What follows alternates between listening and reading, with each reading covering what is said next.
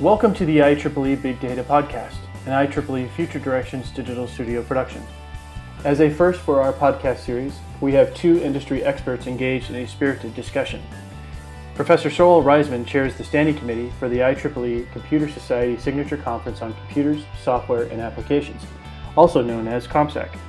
He also serves as a tenure professor of information systems in the Department of Information Systems and Decision Sciences in the Mihaylo College of Business and Economics at California State University Fullerton, and as Managing Director of Multimedia Educational Resource for Learning and Online Teaching, a project of the Cal State University Chancellor's Office.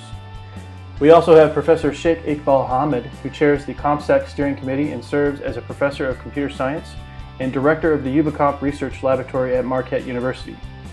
The two professors recently participated in a joint interview during COMPSAC 2017 in Turin, Italy, and provide their commentary on global disruptive technologies today and in the future, and which among them will have the greatest impact. Then we offer Dr. Reisman and Dr. Ahamed another industry question. What impact will big data have on these technologies and the challenges and opportunities? Because COMPSAC gathers some of the top minds in the computing industry and beyond, both of our experts here deliver the much needed big data element to this sought after industry conference. We need to apply the existing technology is already there, the algorithms, but also we need to think about how we can change those to address those new problems. So, which is people are talking about deep learning. Obviously, deep learning is there, but people have shown mathematically is that even some Bayesian technique can be very powerful to address some of those uh, uh, some of those things, and because of that whole domain of security, privacy is going to be changed. So how we are going to address? Is it through some standard? Is it through some uh, through some body, through some policy? So you see, it has impact both on the policy, technology, methodology, standard. So this big data is really you know pushing that.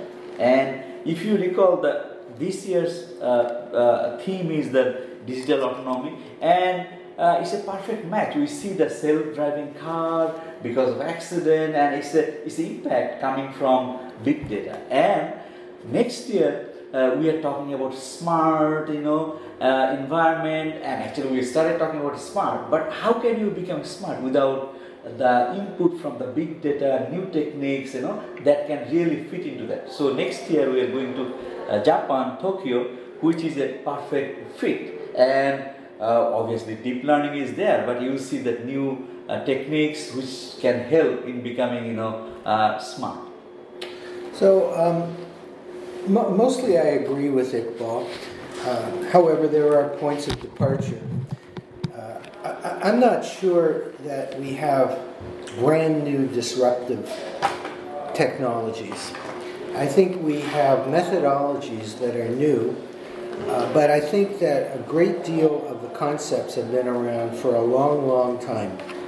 Um, I, I, but most of the, what used to be around was proprietary, and it's only since the, since the internet and the personal computer and etc., where everybody has access to all these sort of um, infrastructural technologies that have become standard that we've started to see some of the proprietary applications uh, grow.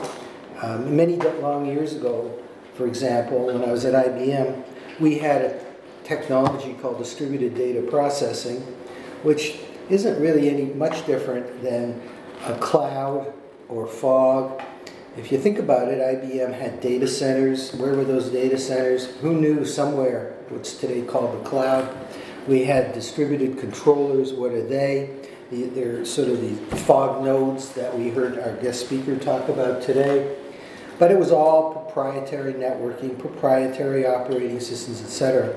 So with with uh, the, the sort of the popularity and the standardization that's come along today, you have the opportunity for more vendors to offer more plug-in kinds of components. You have the opportunity for developers to use more standard kinds of development tools etc. So now we're starting to see the proliferation of things that used to be proprietary. Even even the whole notion of smart isn't really new. I mean, we've had artificial intelligence attempts with different uh, techniques and methodologies and so forth since the 50s. Um, and, and, and, even neural networks, um, back in the 80s, neural networks were something with proprietary machines that were being experimented with and played with. So now, though, uh, more people, because of these standards, can do things that most people couldn't do before because they didn't have access to the proprietary uh, technologies. So, for example, right now in the United States, there is a committee to collect all voter data because there's this alleged um, uh, there's an allegation that there's all this voter fraud. So there's a commission collecting, trying to collect data from all the states, and the states are turning down the request. I think it's outrageous that those data are being requested. So you have a problem with the misuse of data. Um, and uh, governments, especially today, I think today, although many, at least Western governments, uh, can really do some bad things if they get their hands on some of the data that are being collected. Uh, it's a worrisome. It's a worrisome thing.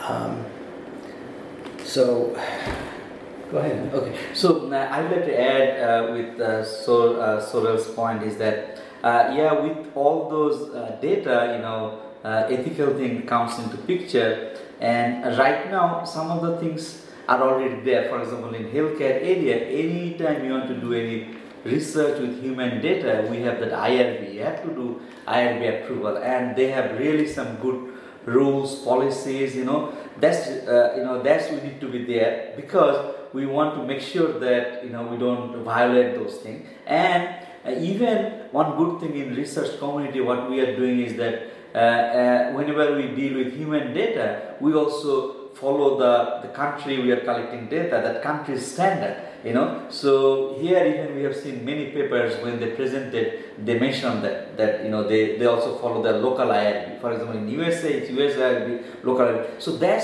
needs to be placed. And I, I'm sure, you know, that's like a human data.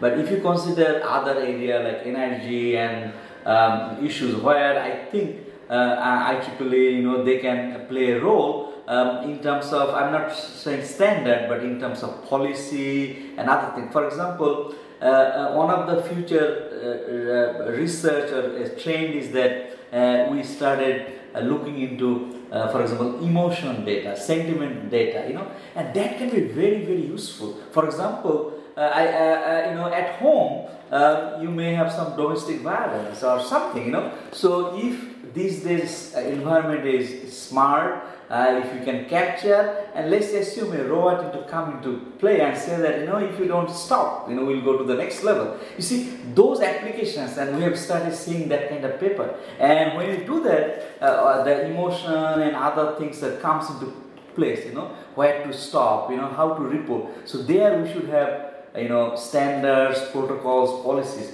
Then uh, you know uh, one of the things we see that uh, you know social robots at home so there is a huge thing. And uh, even one of the uh, study we have seen uh, in USA, uh, particularly you know veterans when they come home, about every day about 14 veterans they try to commit suicide, risky behavior. You know, so we have seen here also the projects they are saying, okay, how we can manage their risky behavior to help them so that they don't go to, you see, which is emotion, you know, other things. So we see the new type of applications. I agree with Sorel that, okay, similar, but I'm talking about new applications, new type of data, maybe some new techniques, maybe some interdisciplinary approach.